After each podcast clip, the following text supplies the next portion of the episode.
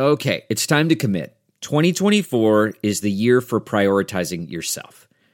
Begin your new smile journey with Byte, and you could start seeing results in just 2 to 3 weeks. Just order your at-home impression kit today for only $14.95 at Byte.com. Byte clear liners are doctor-directed and delivered to your door. Treatment costs thousands less than braces, plus they offer financing options, accept eligible insurance, and you could pay with your HSA, FSA.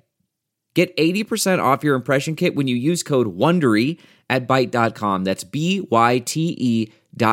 Start your confidence journey today with Byte. Angie's List is now Angie, and we've heard a lot of theories about why. I thought it was an eco-move. Fewer words, less paper. No, it was so you could say it faster. No, it's to be more iconic. Must be a tech thing. But those aren't quite right. It's because now you can compare upfront prices, book a service instantly, and even get your project handled from start to finish. Sounds easy. It is, and it makes us so much more than just a list. Get started at Angie.com. That's A-N-G-I, or download the app today. You know, when I first saw Bitcoin, I was like, great, the meme is don't mess with our money. Otherwise, we have this release valve that essentially breaks your MMT model. And that's pretty dope. And we shall love that. And we shall try to get as much Bitcoin as possible and never sell. But CityCoins is very different. It's like, now that we've done that, let's build crypto civilization as opposed to just crypto anarchy.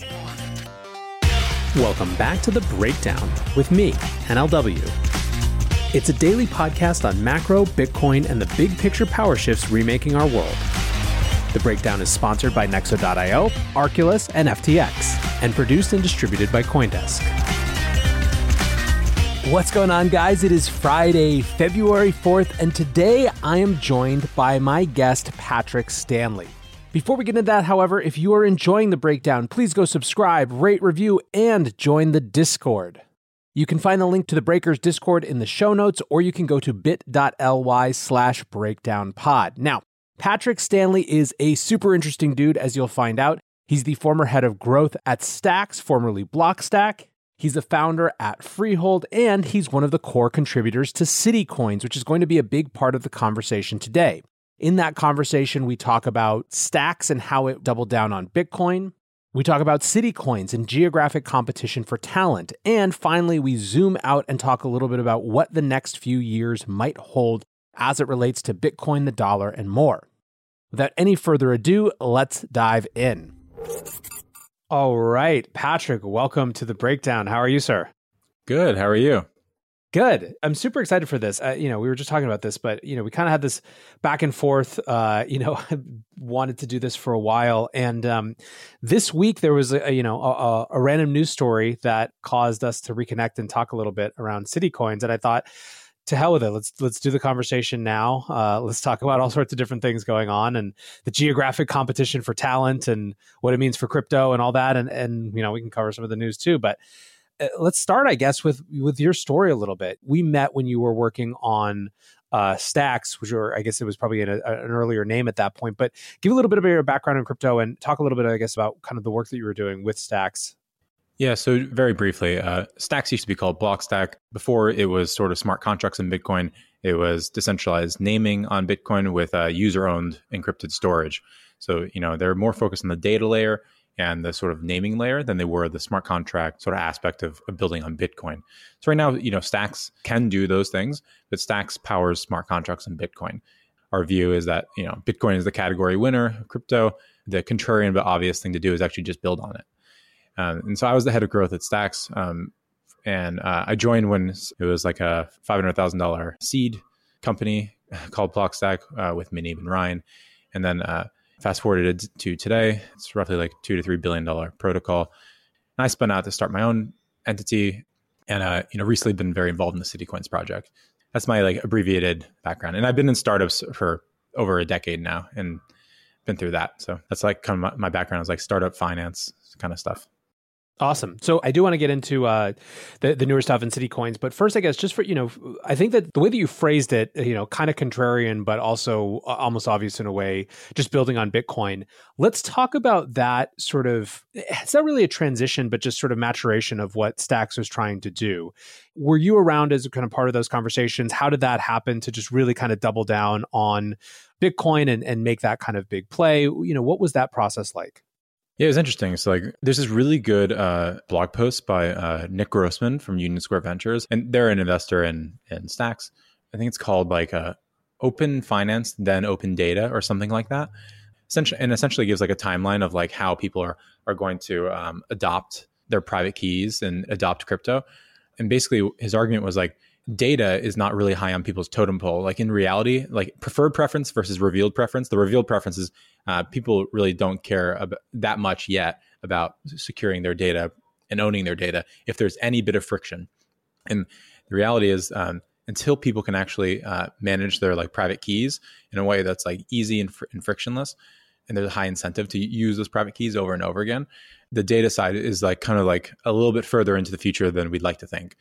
Like, for example, you're not logging into Facebook with your crypto keys, right?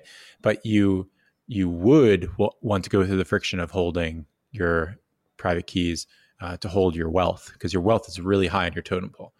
And so things like DeFi, things like just like essentially holding your digital assets, whether NFTs or coins or whatever, is high on people's totem poles. And essentially, like, you know, Muneeb and the gang, you know, like saw this vision and they agreed that this is like a direction we should go into. And, you know, Stacks 2.0 was activated only like a year ago, which is like pretty insane. And Stacks has just seen like a pretty good year of growth in this past year because of that.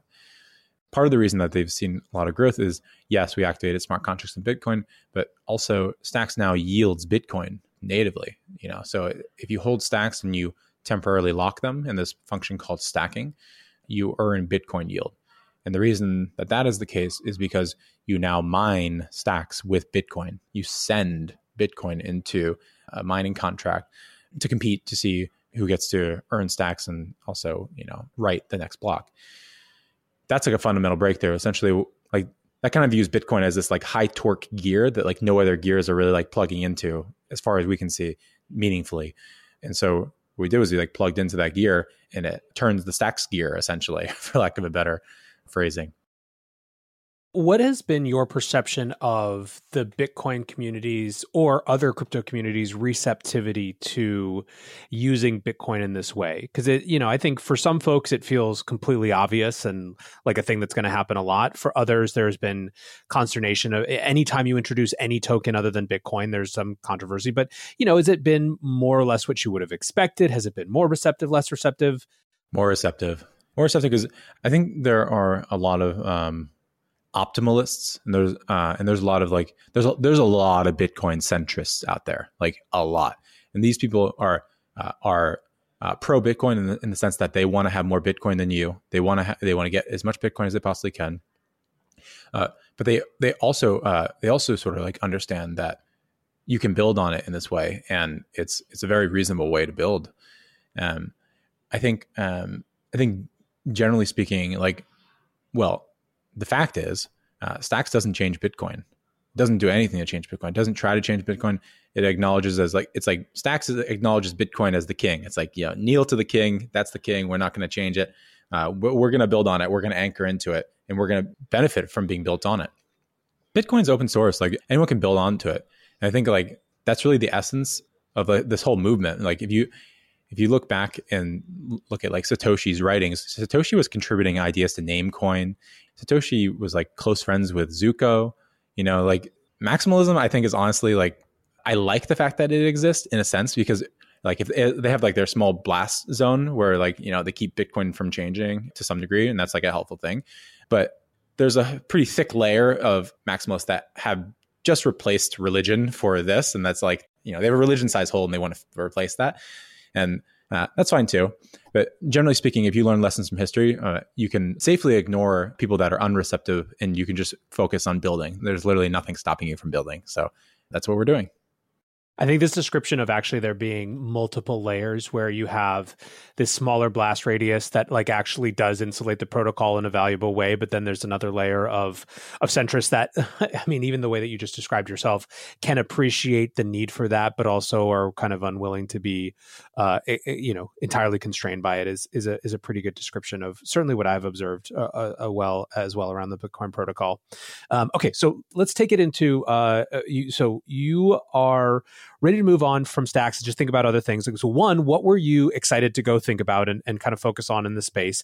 And then two, this was right as the pandemic began. And so what did you start to observe that kind of informed or shaped some of what you're working on? And of course, I'm kind of teasing out where we'll get to with CityCoins. Yeah, of course. Let's do that middle period, I guess. Yeah, well, it's hard to not recognize that 2020 is like kind of the year that the internet started in a way. Like we all went remote. We're all on Zooms all day. We're not in offices together.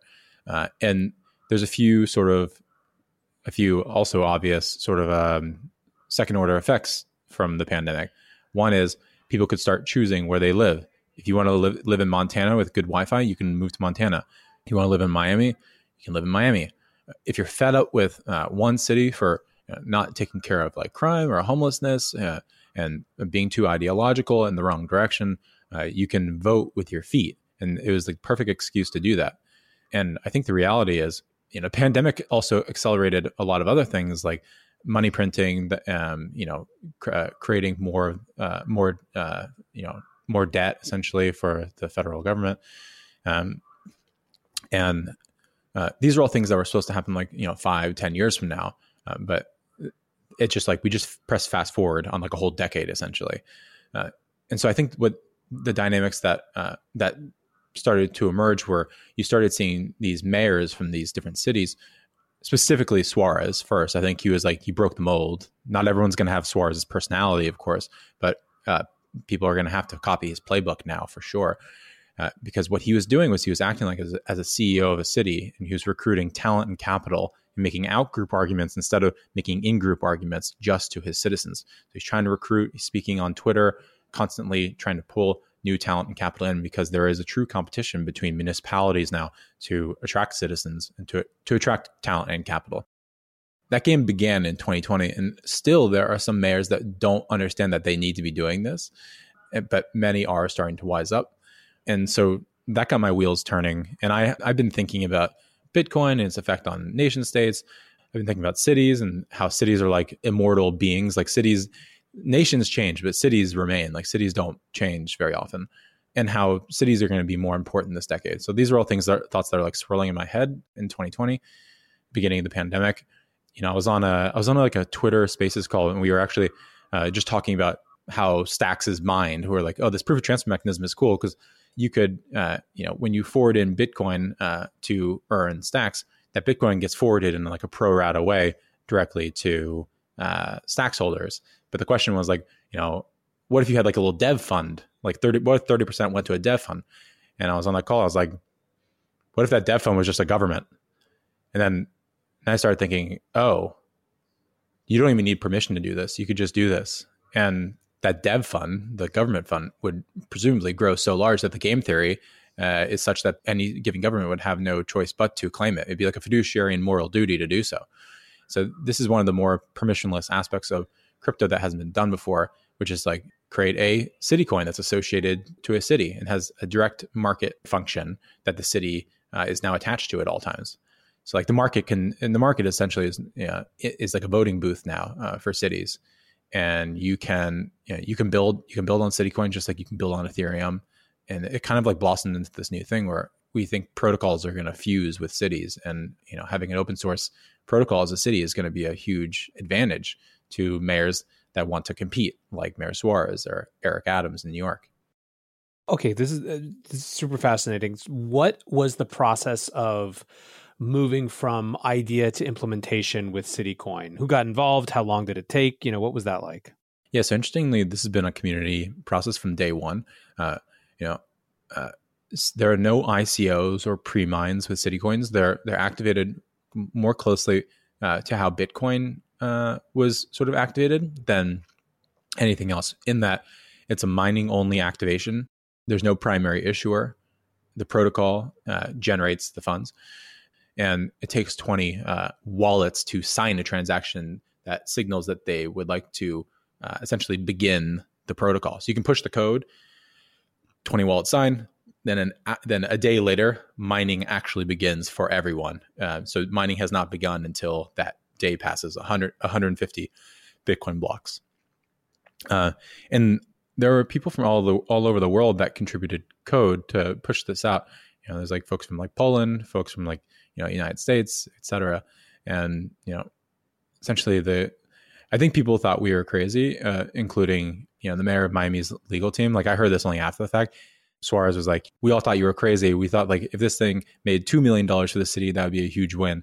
Fast forward to like December of 2021, there's $30 million in Miami's wallet, and we're just kind of just getting started. Yeah, it was crazy. It's been like total community thing, and there's no investment for any VC firms. It was just like a community kind of like taking an idea and like starting to mine the idea, you know? So right now, the website lists New York City and Austin as also focused, or as also kind of live and active, but they're not built. Those aren't tied to the government of those cities yet. Is that correct? So Austin hasn't been activated yet. Although, you know, what I'm hearing is, you know, the city of Austin really wants this, and they're going to start to take steps toward it. The city of New York has their coin activated, and it's like doing really well. Like specific departments in the city are essentially in the process of learning how to accept their funds. So that's like an in process sort of thing. But the interesting thing too is like back in the fall, our community is like tens of thousands of people. It might be almost 100,000 people at this point.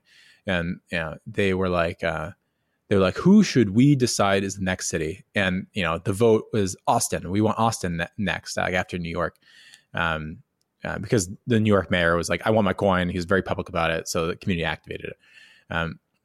What we're learning now is that we have way less control than we thought we did in terms of whether a city can activate their own coin. And, or at least we let that assumption that we go and decide and like, you know, vote on which city is next, is starting to like dissipate essentially. And what I mean by that is, you know, recently we've seen cities from all over the country and all over the world that have been like, you know, their mayors are like tweeting like, we want a city coin. And the reality is this is all open source. They can see the code. Literally all they need is like a Stacks address, and someone in the community, whether they're pseudonymous or whether they're known, would just simply push the code just like anyone else could. This week, Philadelphia, their CIO, went on Twitter and said, Philly is greenlit for a city coin. And I was like, whoa, snap. Like, that's cool. Like, I mean, I didn't talk to the mayor. Like, I didn't talk to anyone, but like a major US city is asking for this. So I think that's kind of interesting because we literally couldn't stop Philly from activating their coin if they wanted to, just as much as they couldn't stop us if we wanted to, but they would have to accept the funds. They could stop us, but we couldn't stop them. I think that's kind of neat. It's like out of our control.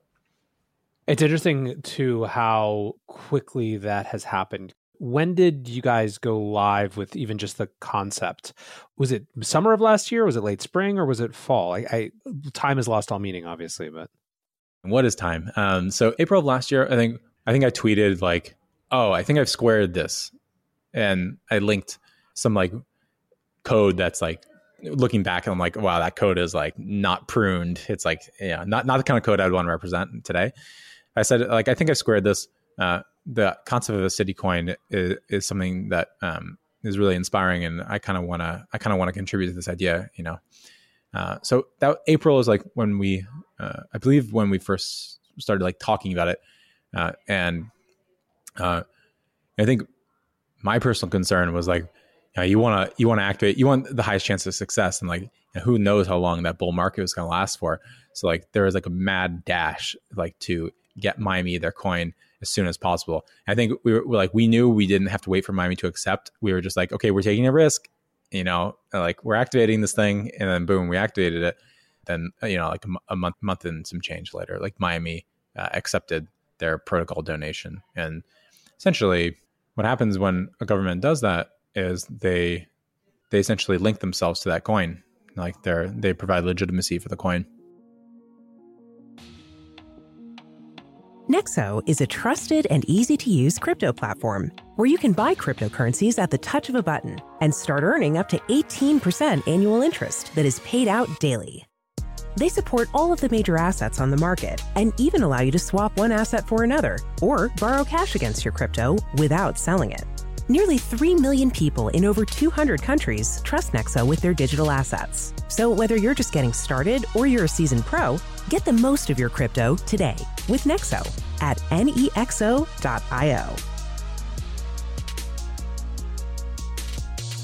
Meet Arculus, the next generation cold storage wallet.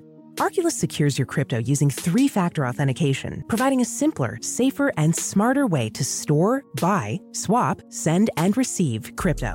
Arculus is offline cold storage. Your private keys are encrypted on the Arculus key card and are never online. Stay safe from hackers with no cords, no charging, no Bluetooth. Just crypto security made simple.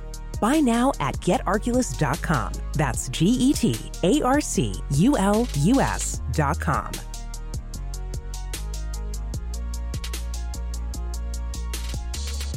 The Breakdown is sponsored by FTX US.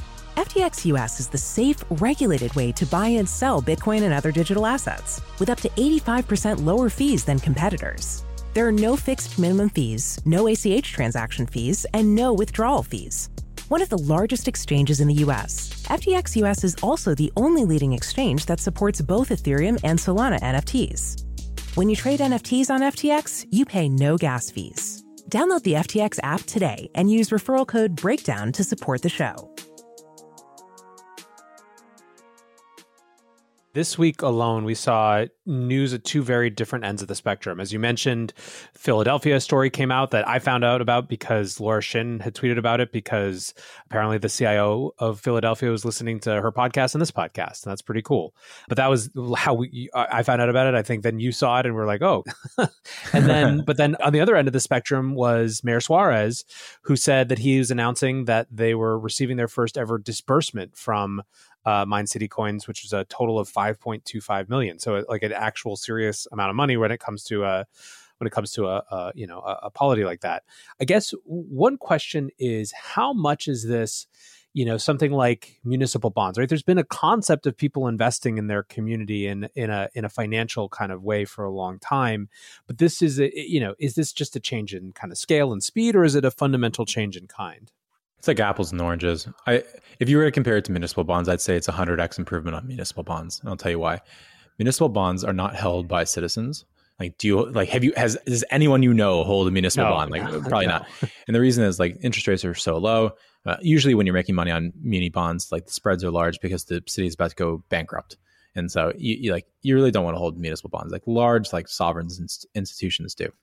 And also, they're issuing debt, which, like, not all debt is bad, but they're issuing debt that later has to be repaid by the city's taxpayers. So that's like, that's a tax out of compulsion as opposed to out of opportunity. So CityCoiners, they pay a tax to the government, but they do it out of opportunity and they do it out of civic mindedness. And so there's a lot of people that want to do that.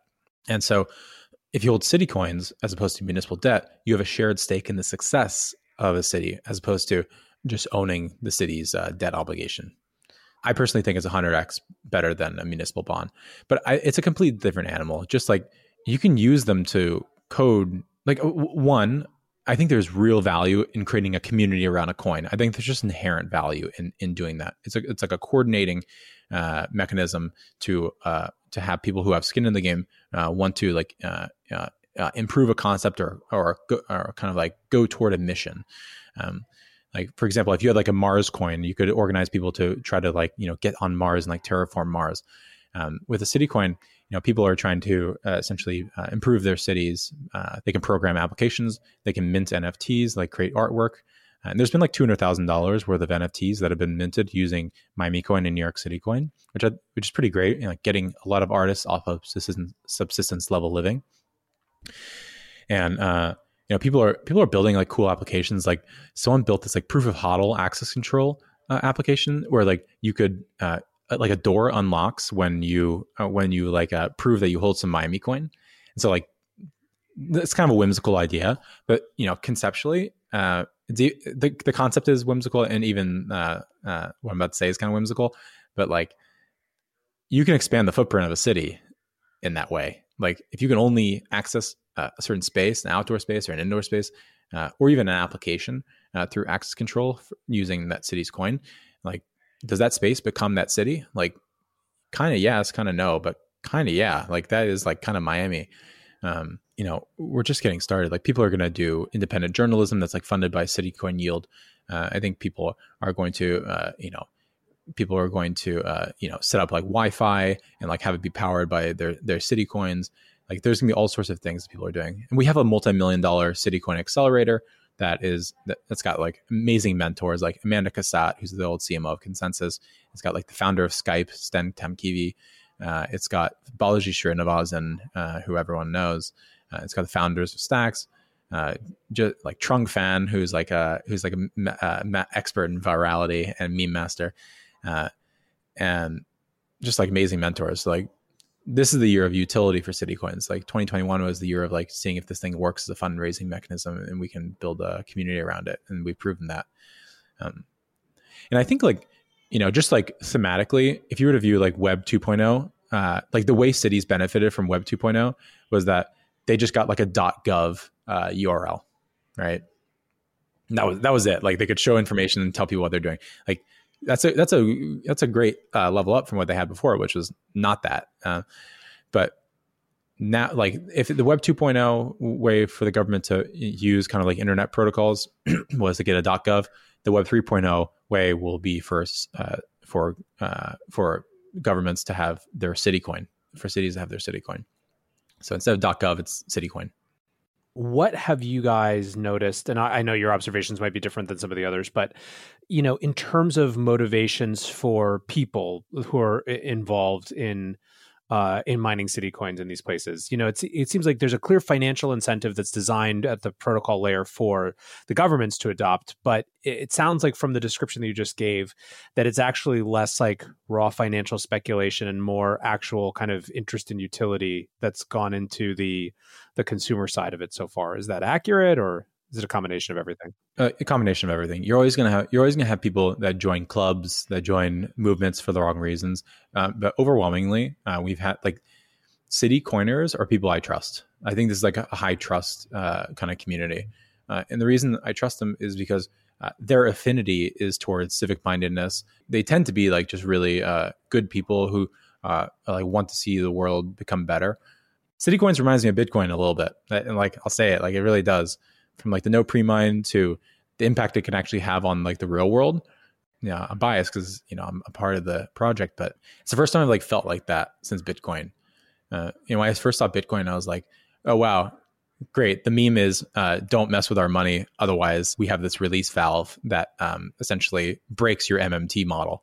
And that's pretty dope. And we shall love that. And we shall try to get as much Bitcoin as possible and never sell.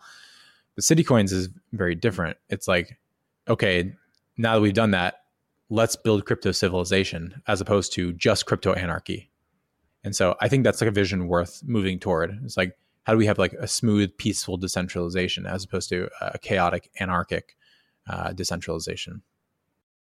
What is your sense of how? Cool. No. I think it's that's one where I like. It's funny. I like to actually let that type of thing kind of just sit and have the listeners be able to digest it. And seriously, I think, you know, what do I need to add to that? Right. No, I wanted to ask though, you know, what your perception is, I guess, building off of that, of how this geographic battle starts to play out, because obviously you have a mayor in Mayor Suarez who is making a very strong play to actually bring people to Miami, which is, you know, had a, you know, the call has been heard, and obviously a huge number of people have.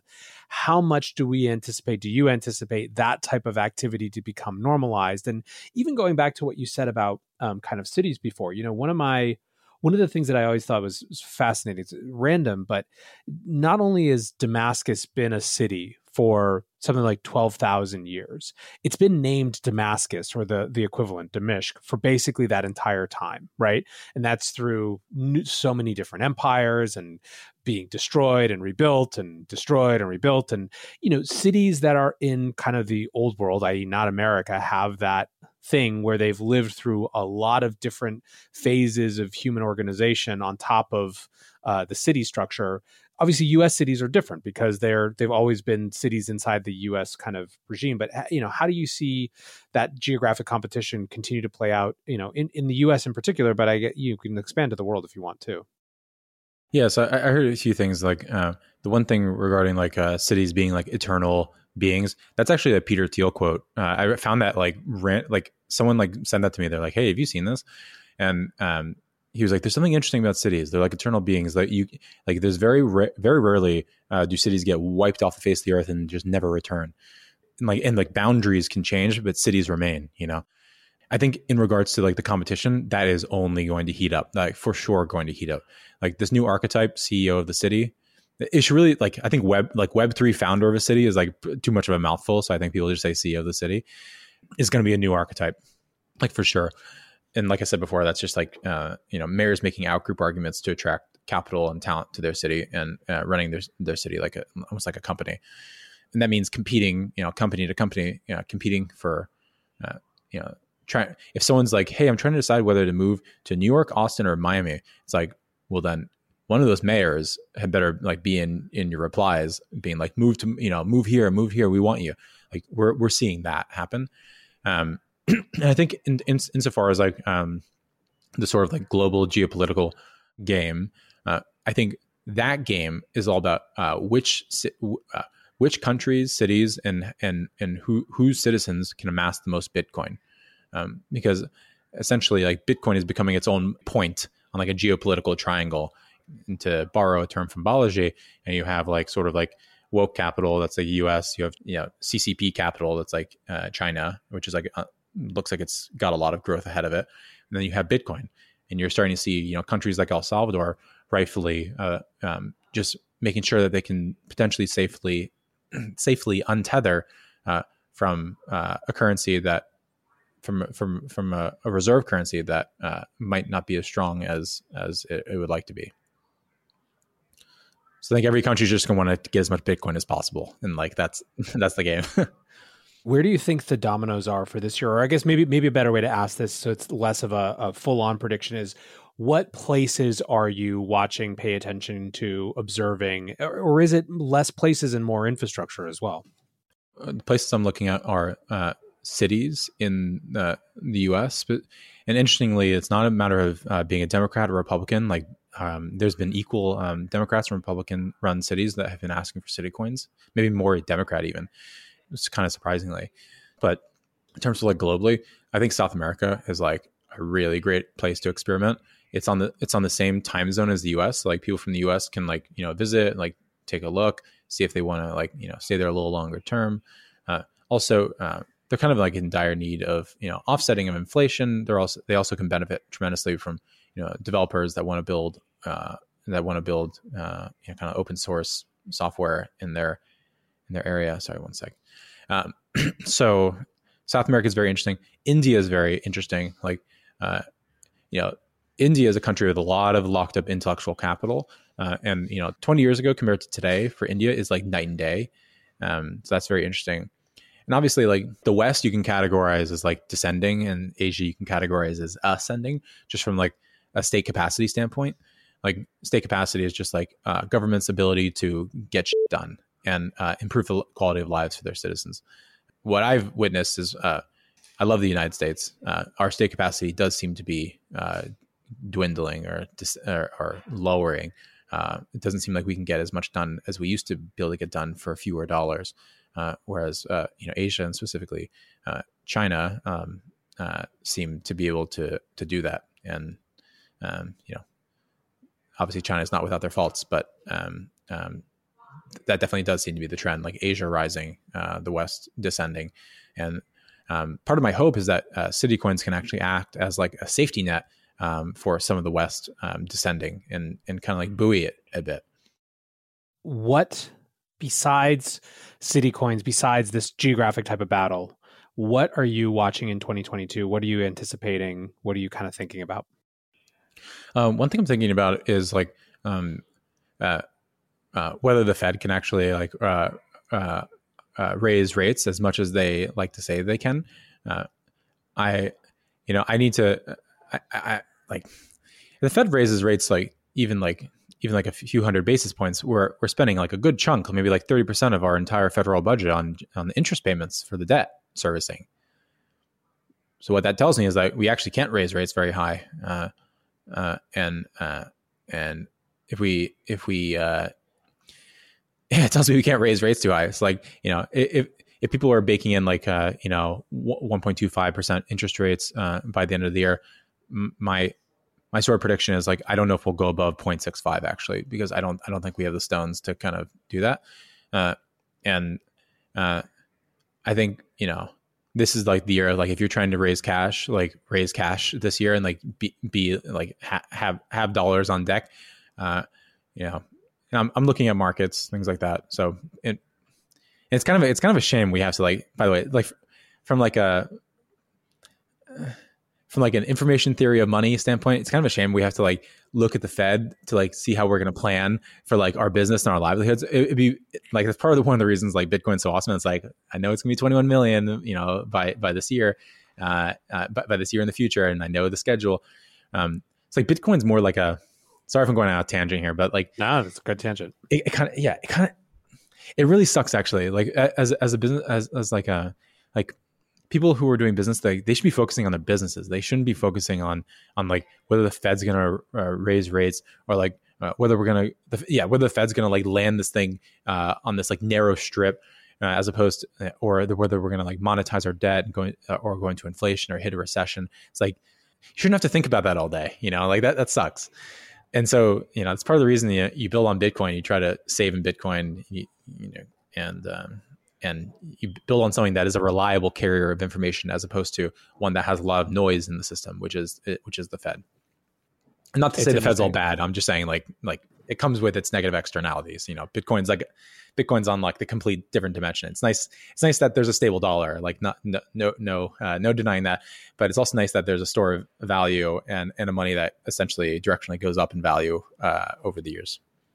It's interesting. I feel like I've watched Bitcoiners and crypto folks have this full kind of 360 journey around the sun, where they have learned over the last, 18 months that they really do need to pay attention to what's going on in traditional markets and how traditional markets think about things, and what the dynamics are as related to the Fed, but then are reminded of how stupid it is, how much attention and how much sort of, universal attention is given to these sort of micro proclamations of a small member group as it relates to the economic dynamics that everyone else will be, experiencing. And even if while still sort of understanding that it's going to be a factor because of just the nature of Bitcoin expanding and being a thing that's held in different types of portfolios and portfolios that have other types of constraints that are still tied to that traditional world, like re-rejecting it almost as on a matter of principle and kind of getting reinvigorated by Bitcoin. Totally. It's like Bitcoin is also like a sponge. Bitcoin's like a sponge for liquidity. And like if the interest rates are super low, you're just going to get more money going through the system. And Bitcoin is going to absorb that. So we have these high highs when interest rates are super low. Question for you. Do you think Bitcoin needs the dollar? In what way? In any way, like as a foil for its own ascendancy, or as I don't know. It's kind of an open-ended question. Just want to. I guess let me not to do a real podcaster / academic thing, but like answering a question with another question.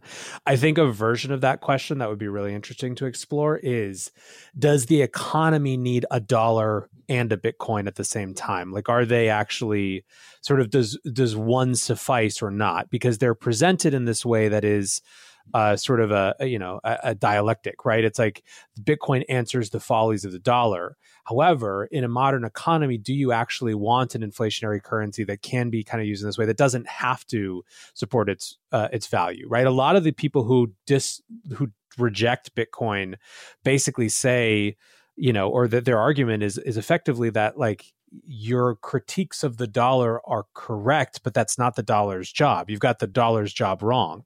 And I think that's a really interesting thing to explore. Yeah. You're getting me thinking about some of the sort of like Keynesian aspects of the dollar, which, like, you know, if the dollar were to be going up in value at like, it would gain like 10% annually, you'd be like, okay, I'm not doing any consumption. I'm not doing as much consumption as I was before. It actually makes more sense to save. And therefore, the economy is not being stimulated as much. So, like, I think that argument exists to the degree to which it's defensible. You know, I'm unsure about. However, like the flip side of the argument, one of the flip sides of the argument is like, but don't you want people saving more money and becoming like more robust, you know, as like citizens and not so like reliant on the government as like a nanny to like, you know, take care of you, you know? And that argument also does have some validity too, where it's like, you know, half of Americans can't afford a $500 medical bill. Like if they would pay $500, they would break the bank. Over half of Americans. And that is like, there's a lot of, it's not like just that in its own is a bad thing, but, and I do want to make one more prediction after this that I think you might enjoy. That alone is its own bad thing, but there's second order effects. Like if you don't have financial independence, you can't actually like, you might be more afraid of getting canceled for saying things that are just factually true and like shouldn't be, and you know, maybe the mainstream doesn't want you to say it, for example. You kind of like, you almost like kind of lose rights as a citizen as you become more poor, right? You do in a way. I think you have less freedom to kind of navigate the world, and you might be in a more fearful position where you make bad decisions as opposed to making like good decisions that are like, you know, you might make antisocial decisions. You might not make good decisions that have like that create like a positive functioning society. One prediction I do want to make is that by the end of this decade, just as essentially everyone is on the internet today, I think everyone's going to be an investor, like both out of necessity and out of accessibility. Necessity being, you know, I think MMT will be largely proven wrong by the end of this decade. There'll be some few hangers-on that like the same type of people who are like, if you were like getting bombed in a war, they'd be like, there's no war, you know, like nothing to see here. I think that will happen. Sorry, my dog's barking. The accessibility thing is like Coinbase and Robinhood opening up the gates for like anyone with a mobile phone to own some crypto. So I just think that's like a major, major, major two like forces that are going to cause everyone to be an investor. And I would go so far as to say like just like everyone was like a farmer back in like the 1800s, like 98% of people were farmers. I think people actually might make this their profession. Like almost like an overwhelming amount of the population might make this a profession. And I know how like much that sounds like let them eat cake, but in a way, but I think that actually will happen. It'll be more proven to be happening by the end of the decade.